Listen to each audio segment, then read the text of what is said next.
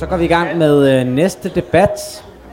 Og øh, titlen er øh, Hormonblokkere, når pubertetsudviklingen skal bremses. Velkommen til.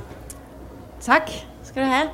Øh, god eftermiddag og velkommen øh, til alle sammen og til det her arrangement omkring hormonblokkere, som vi her i FSTB, Foreningen for Støtte til Transkønnede Børn, har fået lov at afholde her i dag. Det er vi rigtig glade for. FSTB er en frivillig forening, som er oprettet og drevet af forældre til transkønnede børn. Øh, og vi arbejder både netværksmæssigt og informations- og oplysende og politisk for at bedre øh, vilkårene for de transkønnede børn og unge. Øh, efter arrangementet her, så vil vi befinde os udenfor, hvis der er nogen, der skulle have lyst til at høre lidt mere ind til foreningsarbejde. De næste 45 minutter, der drejer det sig om hormonblokker, og altså muligheden for, at vores børn og unge kan få medicinsk hjælp til at pausere deres pubertet. Og til snakken i dag, så havde vi her fra FSTB egentlig øh, udsendt invitationer til samtlige sundhedsordfører og ministeren, øh, Sundhedsstyrelsen, det behandlende regi med flere, som vi tænkte kunne være interessante at få med i debatten i dag. Øh, Ministeren og Center for Vækst og Reproduktion og Seksologisk Klinik og hovedparten af sundhedsordførerne stiller desværre ikke op i dag, men til gengæld så er vi super glade for at kunne byde velkommen til en enkelt sundhedsordfører, nemlig dig, Flemming Mølle Mortensen fra Socialdemokratiet. Og så har vi også Helle Jacobsen fra Amnesty. Vi har Linda Thor Pedersen fra LGBT Danmark. Ikke mindst Søren Brostrøm fra Sundhedsstyrelsen. Og her fra FSTB, der stiller vi op med Marie Elisabeth øh, og jeg selv, Michaela Fru Hansen. Nu vil jeg give ordet til Susanne øh, Brander, som er så venlig og modererer snakken her i dag for os. Tak. Ja, tak skal du have. Og jeg skal lige for god ordens skyld sige, at jeg faktisk også arbejder i LGBT Danmark, men at jeg øh, i øh, regi i dag er en fuldstændig neutral moderator. Det er klart. Øh, bare lige sådan en øh, lille øh, reklame. Nej. Øh, jeg, jeg glæder mig, jeg takker for invitationen til at moderere den her debat, og jeg vil egentlig starte øh, debatten. Der bliver også øh, mulighed undervejs for, at I kan stille spørgsmål, men jeg tænker, vi starter debatten med at stille et spørgsmål til Søren Brostrøm, som handler om, måske kan du redegøre kort for det initiativ, man, øh, man fik per 1. januar 2016 til behandling af transkønnede børn og unge, fordi før det havde man ikke noget behandlingstilbud til unge under 18 år. Ja, øh, og, og jeg skal lige sige, at jeg styrer den her debat med hård hånd tidsmæssigt. Okay, så du så- har cirka tre minutter. Ja, jeg prøver.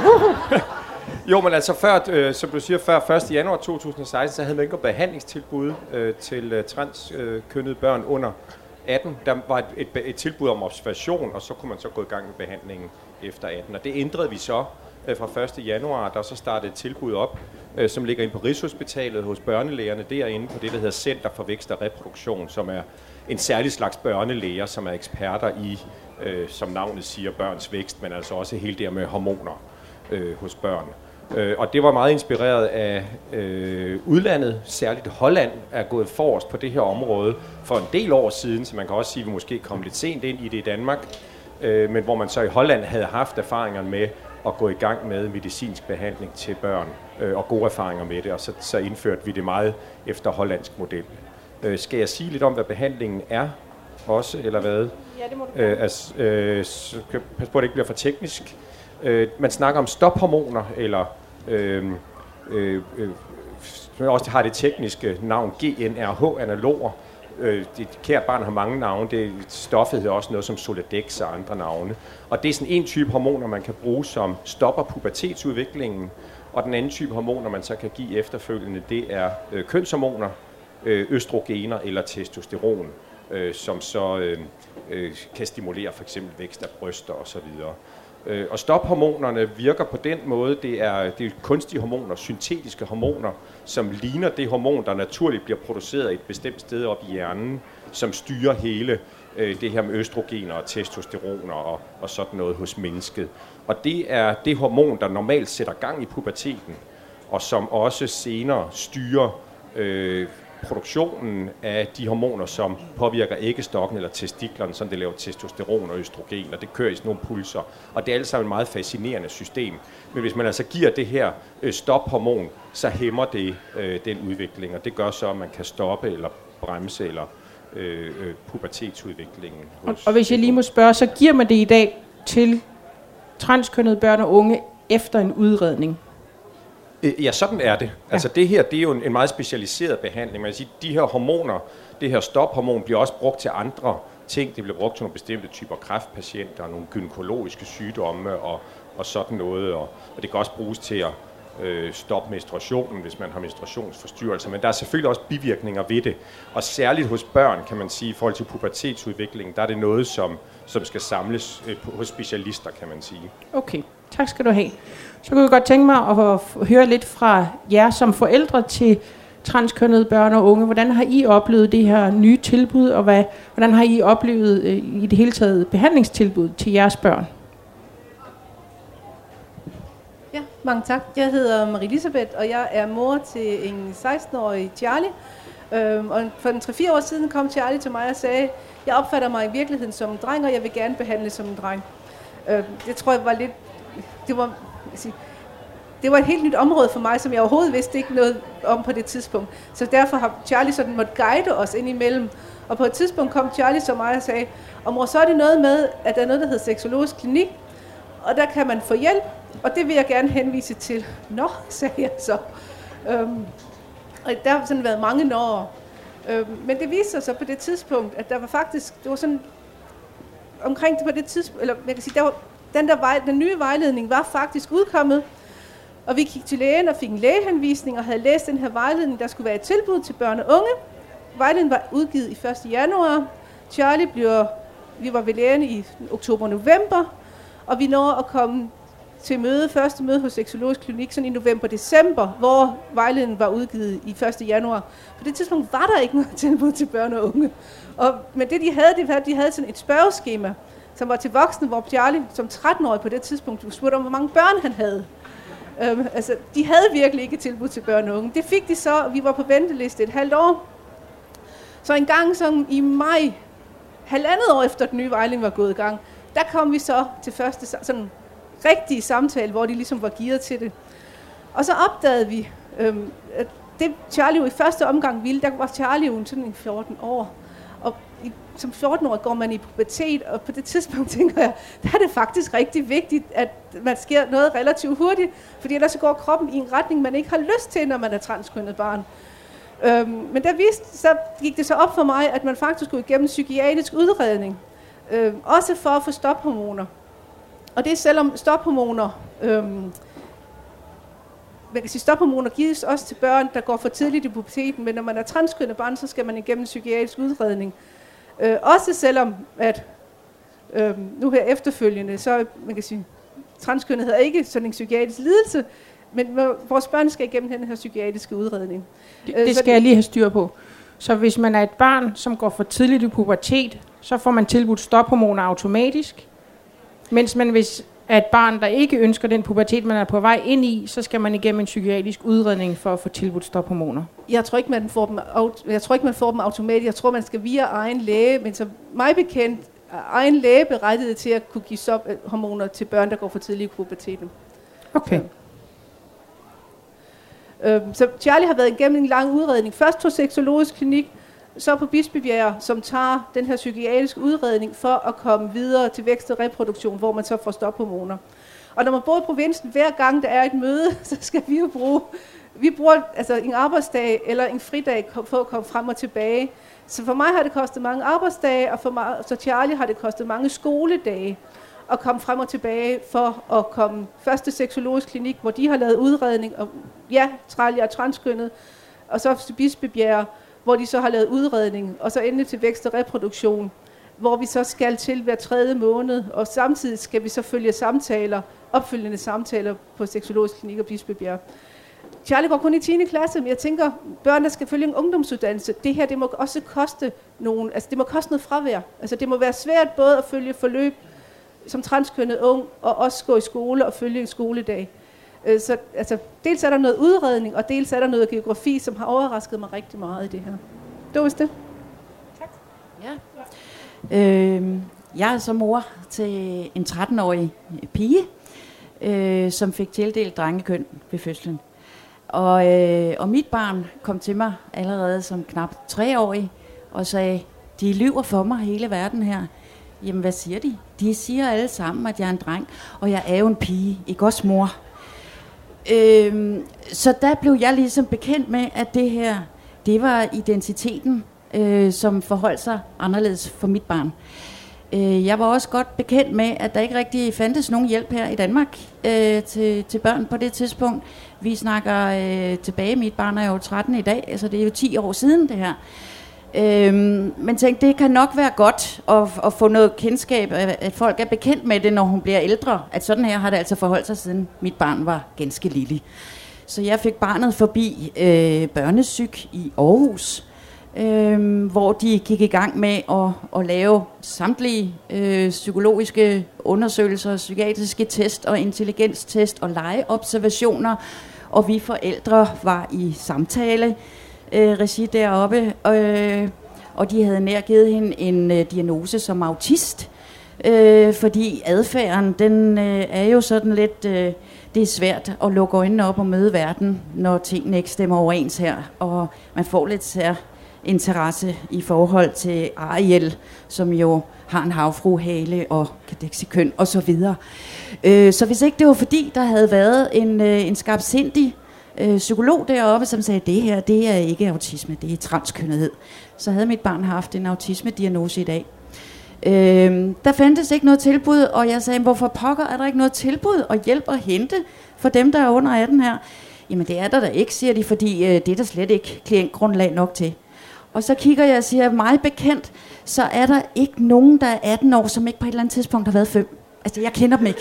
Men, men øhm, men det kunne jo ikke overbevise dem nok, så der skulle gå 10 år, før der kom et tilbud til mit barn. Og mit barn var vældig angst for, at det her tilbud ikke kom tis nok. Øh, der blev kigget i spejlet hver dag. Shit, er min stemme dybere? Jeg ønsker mig en ny stemme. Jeg synes, den er lidt, lidt drengeagtig. Øh, øh, og der blev kigget i spejlet hver gang, der var en lille øh, solknop. Er det nu en bums, der vil udvikle sig osv.? Øh, og tanken om at, at leve en tilværelse uden at kunne få hjælp og gå igennem puberteten, havde mit barn på ingen måde lyst til.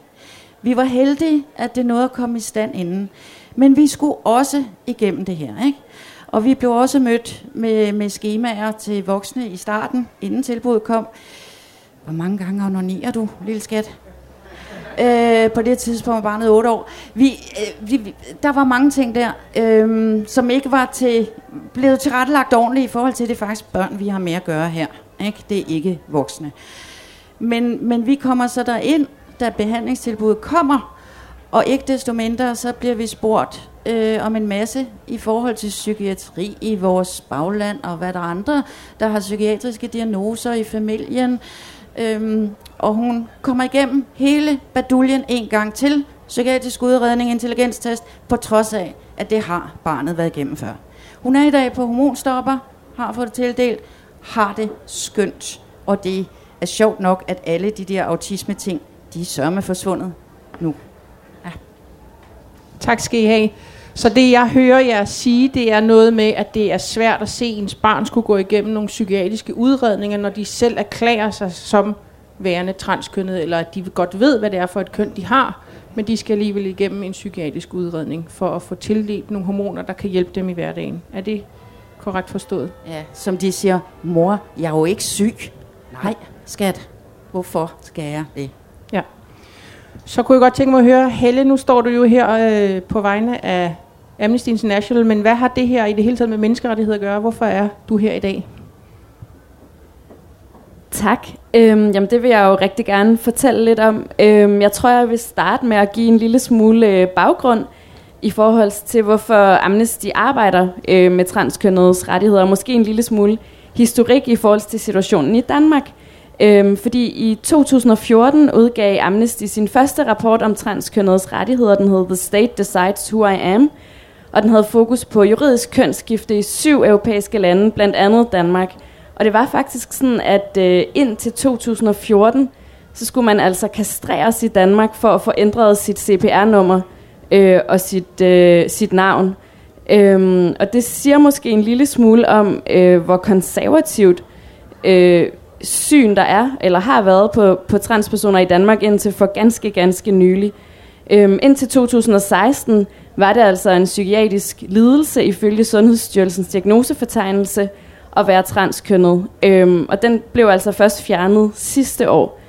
Øhm, derfor har vi sådan virkelig brug for et paradigmeskift i adgangen til sundhed for danske transpersoner, og i høj grad selvfølgelig også øh, i forhold til transkønnede børn og unge. Øhm, og Amnesty arbejder med transkønnedes rettigheder, fordi at der er tale om nogle helt grundlæggende menneskerettigheder. Øhm, og fordi det selvfølgelig siger rigtig meget om rummeligheden i et samfund, hvordan man behandler sine minoriteter. Øhm, og så ved vi jo, at øh, transkønnet er en gruppe, der er særlig udsat for diskrimination i alle øh, områder af samfundet. Og derfor er det selvfølgelig rigtig, rigtig vigtigt, at de danske sundhedsmyndigheder ikke udsætter transkønnet for yderligere diskrimination, og i særdeleshed unge transpersoner og børn, fordi man selvfølgelig som ung øh, og barn er særlig øh, sårbar over for den slags. Øhm, der er adskillige menneskerettighedskonventioner, som Danmark har skrevet under på og ratificeret, som ligesom siger noget om retten til at identificere sin egen kønsidentitet og retten til at bestemme over sin egen krop, også øh, hvis man er et barn øh, eller en ung transperson. Øhm, så det er jo rigtig problematisk, at realiteten for transbørn og unge i Danmark, på trods af den her fjernelse af den psykiatriske diagnose, stadigvæk er rigtig sygeliggørende. Den psykiatriske udredning, øhm, og nogle gange kan det endda være dobbelt psykiatrisk øh, udredning, som vi har hørt her, øhm, er i den grad diskrimination i adgangen til sundhed. Øhm, og det snakker vi en masse om øh, i forskellige rapporter. Jeg vil bare komme med et enkelt eksempel fra en, en ung transperson øh, på 14 år, Philip, som vi har interviewet sammen med hans mor. Øhm, og han siger, behandleren spurgte rigtig meget ind til min barndom. Hun ville finde ud af, om der var sket noget i barndommen, som har betydet, at jeg er transkønnet i dag. Hun prøvede at få det til at virke, som om det, jeg følte, ikke var rigtigt. Hun spurgte meget ind til min seksualitet, som ikke har noget med køn at gøre. Hun spurgte, er du blevet voldtaget? Hvad er du tiltrykket af? Hvordan onanerer du? Det er ubehageligt at snakke om sin seksualitet med en fremmed. Philip fortæller videre til Amnesty. Vi blev hurtigt klar over, at der ikke var gode udsigter til hjælp fra systemet. De vil ikke øh, hjælpe mig ud af det psykiske fængsel, det, skaber, det nogle gange kan skabe at være transkønnet. Behandleren sagde, at jeg skulle have det fuldstændig godt og være fuldstændig velfungerende, før jeg kunne få hjælp.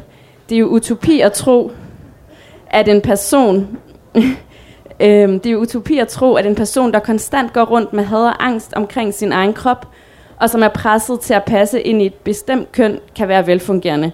Man behøver ikke lige frem at være psykolog for at regne ud, at det tager på psyken, sagde øh, Philip til Amnesty.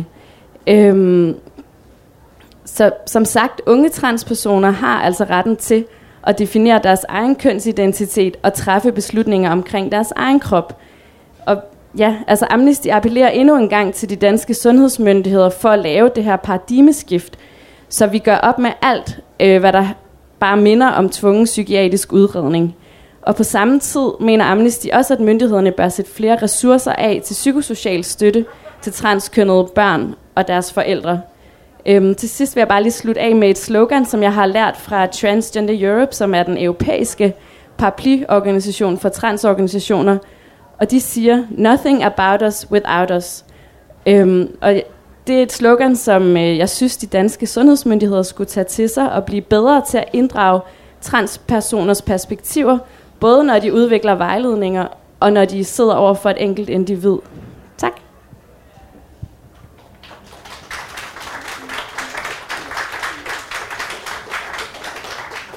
Tak skal du have. Så vil jeg gerne spørge dig, Linda, som repræsentant talspolitisk øh, transpolitisk talsperson. Ej, det er så forvirrende. Det er ligesom at sige LGBTIQH. Men øh, ja, for LGBT Danmark. Hvad, hvad mener LGBT Danmark officielt om det her med øh, tilbuddet, øh, sundhedstilbuddet til transkønnede børn og unge og brugen af specielt hormonblokker, som debatten her handler om? Lad mig først og fremmest slå en ting fast. Transkønnethed er ikke en sygdom. En hver psykiatrisk udredning er et overgreb på den enkelte transkønnede og på alle transkønnede, fordi det er med til at stigmatisere os alle sammen som gruppe. Så uanset om det er voksne, børn, øh, pensionister, oldinge, lige meget hvad, ingen psykiatrisk udredning. Så er der omkring stophormoner. En af de ting, som man netop bruger stophormoner til i udlandet, det er, hvis der er en situation, hvor man er i tvivl om, hvorvidt vedkommende skal have kønshormoner eller ej, så er stophormoner en mulighed, hvor man køber, sætter puberteten på pause, og kan købe tid til refleksion, sådan så man er sikker på, at det er et velovervejet valg, når man går i gang med de her kønshormoner. Så på den måde, så er stophormoner faktisk det første, man skal tilbyde, allerede inden man begynder at tilbyde samtaler. Så det er en forudsætning for, at barnet kan få den ro i kroppen, der skal til for at reflektere over, at det nu er også det rigtige valg for mig at skulle leve sådan resten af mit liv. Så, tak. Tak. Nu kan jeg se, Flemming, du har stået og noteret alt muligt ned, og det må være, fordi du som socialdemokrat demokrat har en hel masse at sige om den her sag. Så nu vil jeg give ordet til dig og spørge fra politisk side, jeres parti, hvad mener I om den her problematik? Jeg er rigtig glad for, at vi lever nu og ikke lever for 5 år siden, eller 10 år siden, eller 15 år siden. For der er sket rigtig meget på det her område, og det har været tiltrængt. Og jeg vil sige, at Sundhedsstyrelsen nu arbejder, og det er en ros til dig, Søren Brostrøm og Sundhedsstyrelsen, synes jeg, meget konstruktivt øh, i forhold til det, der er nutiden og nutidens ønsker. Fordi de forældre øh, oplevelser, vi her har fået fortalt meget, meget godt, og det vil jeg gerne takke for, viser jo, at vi har haft behov for at lave justeringer for at få et moderne samfund med, med hensyn til rettigheder og til børnene. Og det mener jeg virkelig er på vej nu.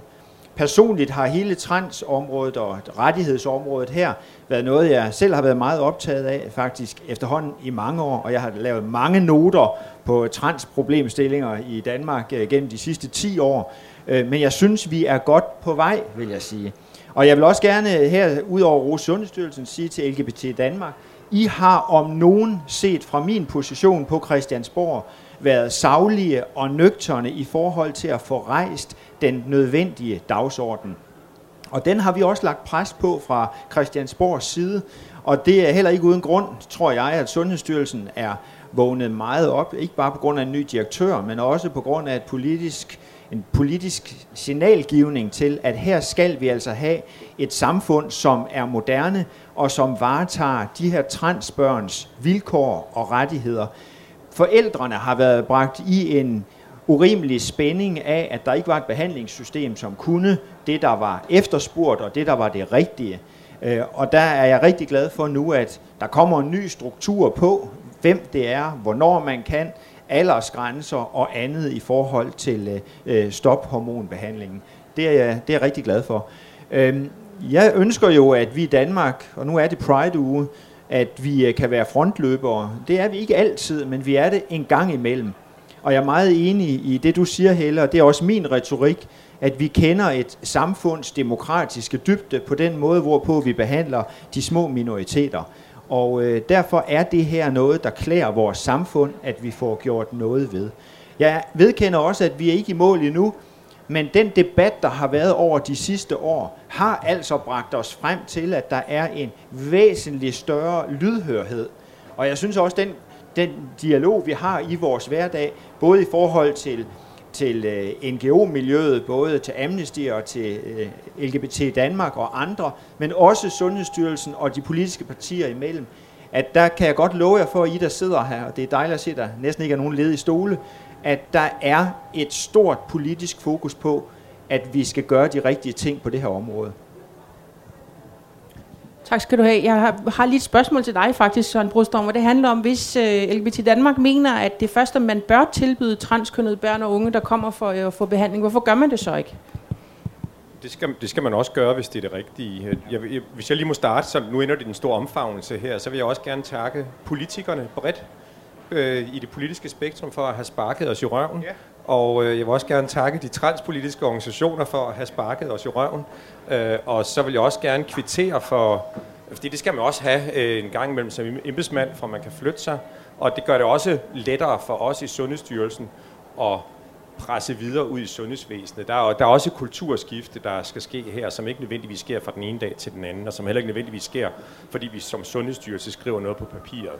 Jeg synes, vi har haft en rigtig, rigtig god dialog, og tak for mange rigtig gode konstruktive input fra blandt andet LGBT og FSTB. Øh, vi har haft en, en række dialogmøder og også en konference, og jeg synes også, det har vist, hvordan vi sammen har udviklet os på det her område. Eksempelvis i forhold til at finde ny terminologi. Fordi nu kom det ligesom væk fra det psykiatriske diagnosesystem, men hvad kalder vi det så? Og der udvikler tingene sig altså rivende hurtigt. Og jeg tror, man må sige, på det her område, både i forhold til samfundets opfattelse, de kulturelle ting, og også på det faglige område, hvad kan vi, hvad skal vi, der udvikler det sig rivende hurtigt. Og derfor kan det være svært at følge med. Øh, vi øh, udsender lige om lidt en helt ny vejledning for det her område. Der har vi haft en lang proces, også med høring, og det bliver ikke sidste gang, vi reviderer vores retningslinjer på området. Men, men nogle af de ting, som blev bragt op her, det vil vi gøre meget klart i den vejledning, at man skal ikke tvinges til noget, man skal ikke have en psykiatrisk udredning, hvis det ikke er nødvendigt. Selvfølgelig skal man ikke det. Omvendt, hvis det er nødvendigt, så skal man have den, men det skal ske ud fra en konkret faglig vurdering. Det er klart, at hvis man har brug for at se en psykiater, så skal man ikke snydes for det, ligesom man heller ikke skal snydes for at få sine hormoner, hvis det er det, der skal til. Øh, og det skal bæres af en vurdering, som tager hensyn til den enkeltes præferencer og situation, og på en måde, det ikke stigmatiserer. Så selvfølgelig skal man ikke bevidstløst bruge åndssvage spørgeskemaer, som er designet til voksnes seksuelle liv, når man spørger unge på 13. Så, så der er nogle ting, der er foregået, som ikke er i orden.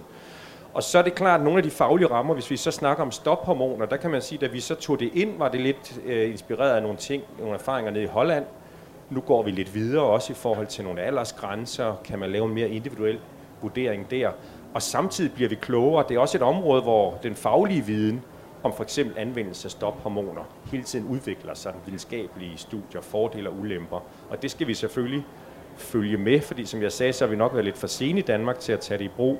Øh, så vi skal selvfølgelig prøve lidt hurtigere at følge med den faglige udvikling. Og det er nu relativt tryg ved i, i de rammer, hvor det ligger.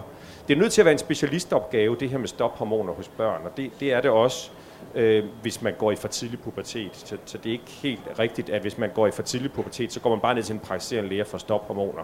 For det første, så er det faktisk ret sjældent, at man behandler børn for for tidlig stop, øh, pubertet med stophormoner. Og også i det tilfælde vil det være en specialistopgave hos børnelæger med særlig erfaring. Nej, det vil, det vil så typisk være, øh, hvis man bor i Øst-Danmark, så vil det være inde på, øh, hvad hedder det, øh, Center for Vækst og Reproduktion. Og det er klart, at det er ikke sådan, at, at vi siger, at det kun skal ligge et sted, og at for eksempel ønsket om, at man kan få øh, hormonindsprøjtninger også tættere på, hvor man bor, hvis man ikke bor i Københavnområdet. Det er også noget, vi lytter til. Så vi prøver at udvikle os uden at være alt for konservative, men vi løber heller ikke afsted med stormskridt på, på et område, hvor vi stadigvæk mangler viden. Så sådan et eller andet sted midt imellem skal man placere sig som sundhedsstyrelse. Og det er ikke fordi, at stophormoner er enormt farlige. Det er de ikke. Men det er heller ikke uden bivirkninger. Der findes ingen behandling, hverken medicin eller kirurgi, som er uden skadevirkninger. Så derfor skal der selvfølgelig altid laves en vurdering. Altså med stophormoner, hvis man har fået det i flere år, øh, så puberteten ikke kommer, så er der risiko for afkalkning af knogler, og der kan være andre ting. Og det er ikke fordi, at jeg skal male fanden på væggen og sige, at stophormoner er skide farlige. Det er bare for at sige, at der er en eller anden vurdering, der skal ligge til grund.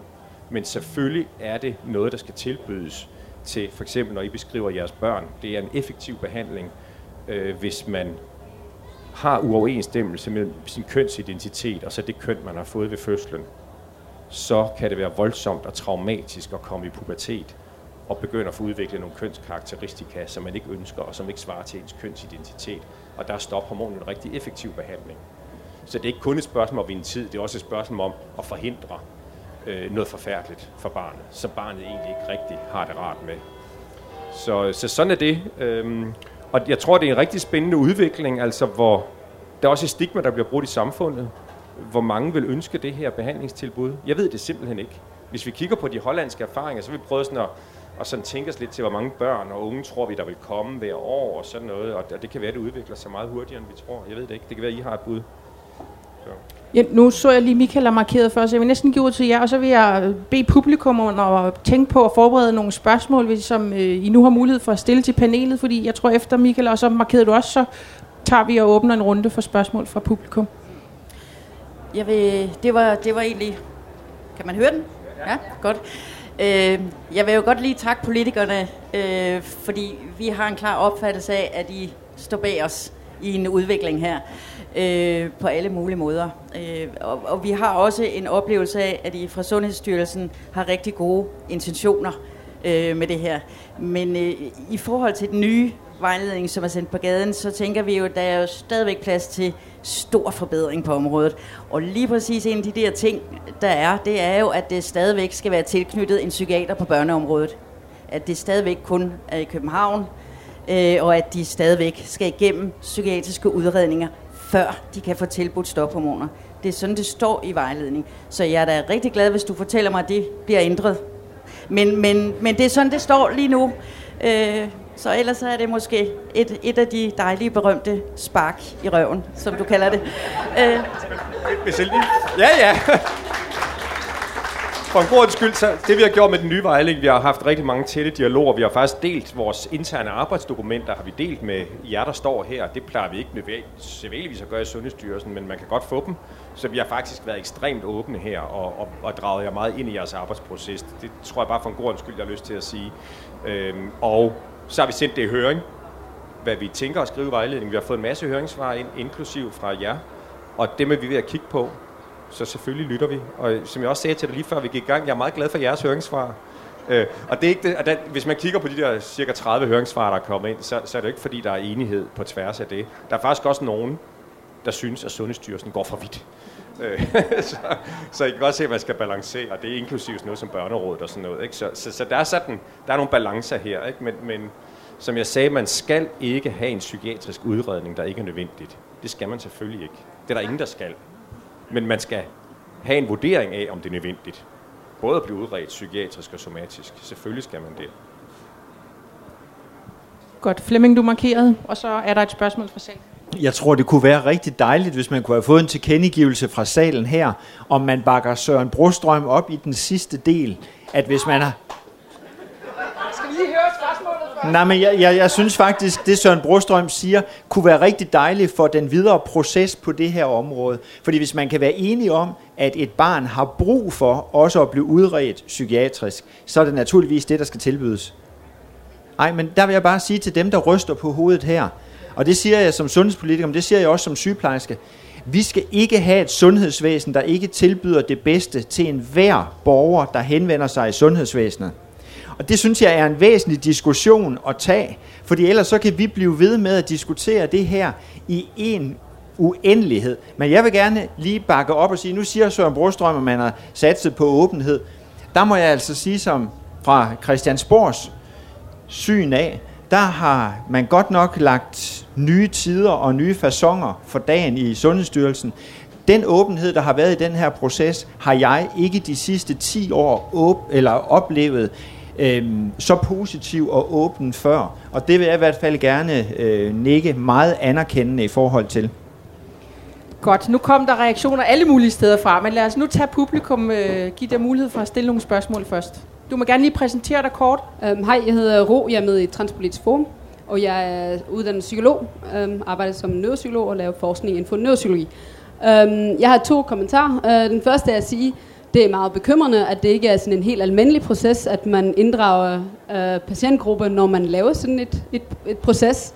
Så i stedet for, selvfølgelig det er fint, at man roser og siger, at det er godt, Sundhedsstyrelsen, I har inddraget transkønnet og forældre til transkønnet øh, i det her proces, så vil jeg sige, at det er bekymrende, at det ikke er noget, man gør almindeligvis.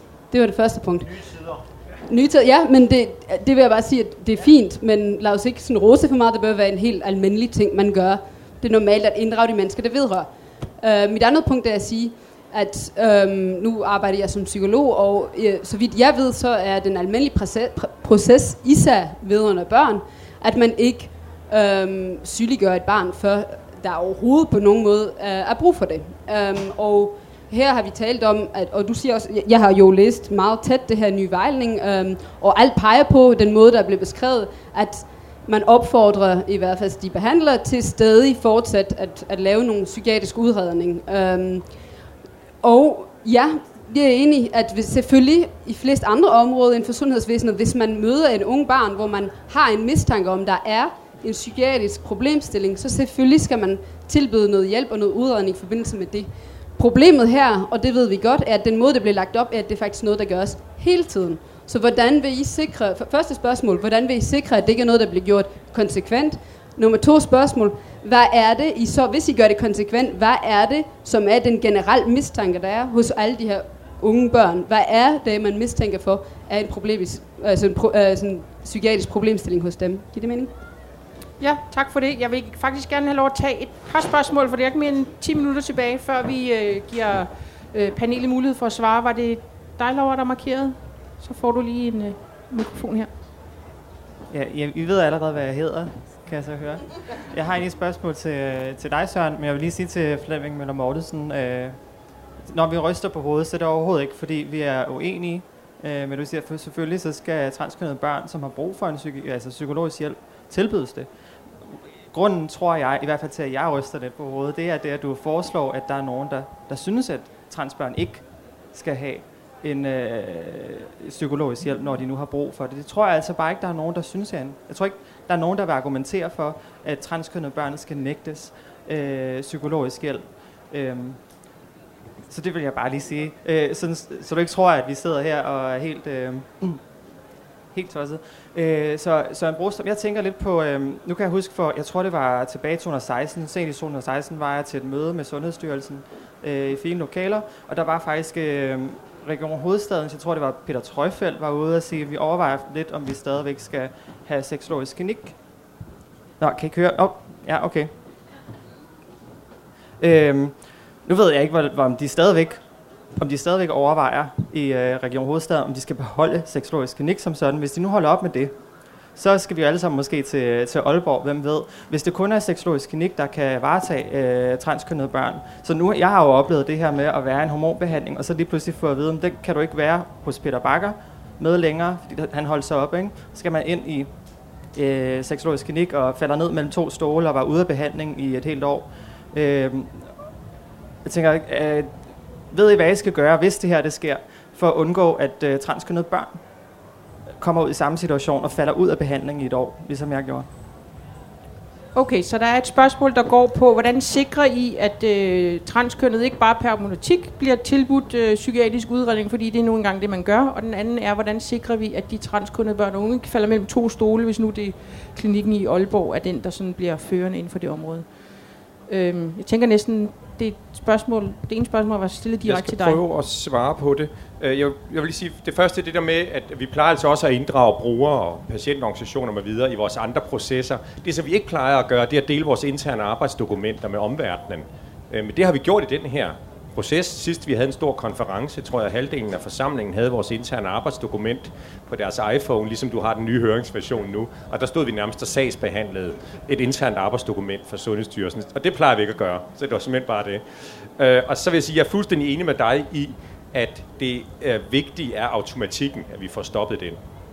Det- Så det lyder sådan set som om, vi er enige i, at hvis der er behov øh, for vurdering af psykiater eller psykolog eller hjælp til det, så skal man selvfølgelig have det. Alt andet andet vil være diskrimination og stigmatisering. Men det er automatikken og rutinen og det overgrebet og det stigmatiserende i det. Og det vi kan gøre som sundhedsstyrelse, det er at skrive præcis det i klokkeklart dansk. Og det har vi nok ikke skrevet tydeligt nok i den ting, vi har sendt ud i høring. Så det er det ene, vi kan gøre, og det andet, vi kan gøre som sundhedsstyrelse, det er det at være opmærksom på, at bare fordi det står på papiret, er det, er det ikke det samme som, at virkeligheden ændrer sig fra dag til dag. Så derfor kan vi følge op på, om det så ændrer sig. Og det vil vi også gøre. Og så til det, som du siger, øh, Region Hovedstaden har fortalt os, at de vil flytte behandlingen af transkønnet over til gynækologisk øh, afdeling. Og om det er sket endnu, og hvornår. Ja, og øh, altså sådan, man kan sige, den organisatorisk ligger i en gynækologisk klinik, snarere end i seksologisk klinik, så det er der, man, man ligesom møder personen. Om, om det ske, hvornår det sker, det ved jeg ikke. Og der er sådan lidt... Øh, det, det ligger i forvejen i pædiatri, kan man sige, i børne... Øh, nu snakker vi de voksne. Over 18.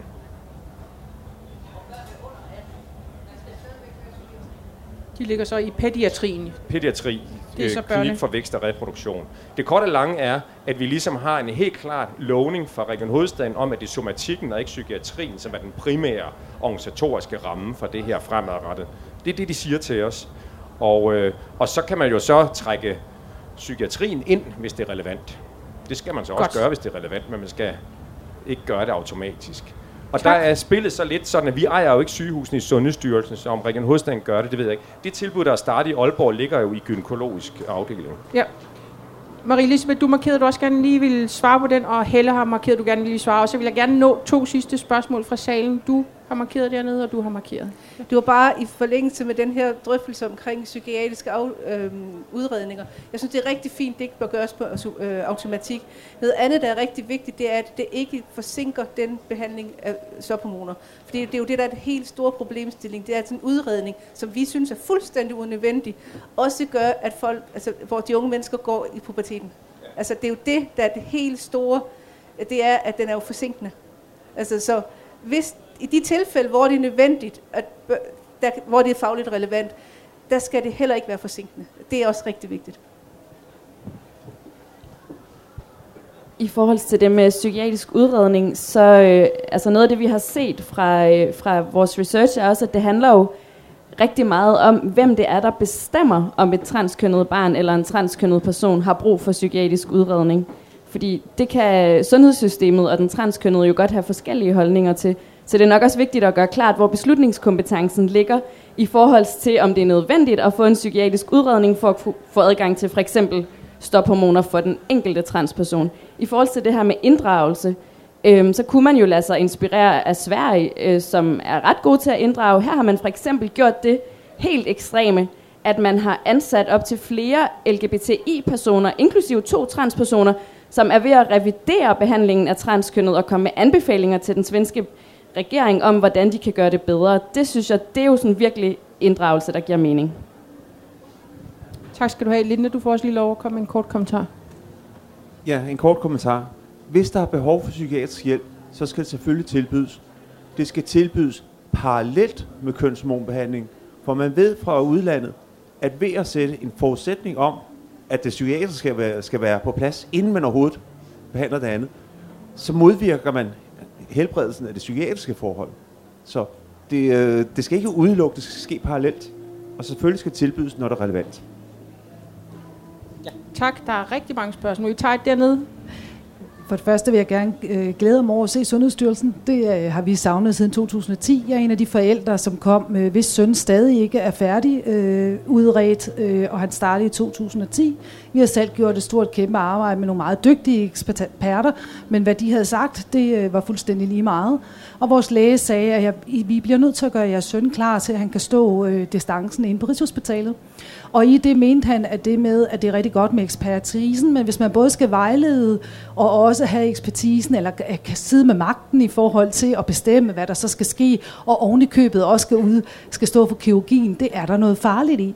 Den anden ting er noget af det, jeg tror, der har gjort, at vi har hæng- vi har hængt i det her, det er, at det er rigtig vanskeligt, at der ikke er behandlingsgaranti. Og det er selvfølgelig min bekymring i forhold til, at jeg synes, det er en rigtig god tiltag i forhold til at få nogle eksperter ind over, men lad nu være med at lukke de eksperterne for sekundærsektoren væk. Få dem nu tæt på dem, der ved noget. Men det er altså en risiko, at man så ikke også knytter en behandlingsgaranti øh, op. Og så tænker jeg, at netop præcis den udvikling, der skal til, det skal være måske noget, man skal overveje. Det er et krav, man skal have det i øh, lægeuddannelsen. Så der var et helt konkret spørgsmål om behandlingsgaranti og en bekymring i forhold til, hvad det er, de børn og unge skal igennem for ligesom at kunne få den relevante behandling. Vi tager et spørgsmål til her.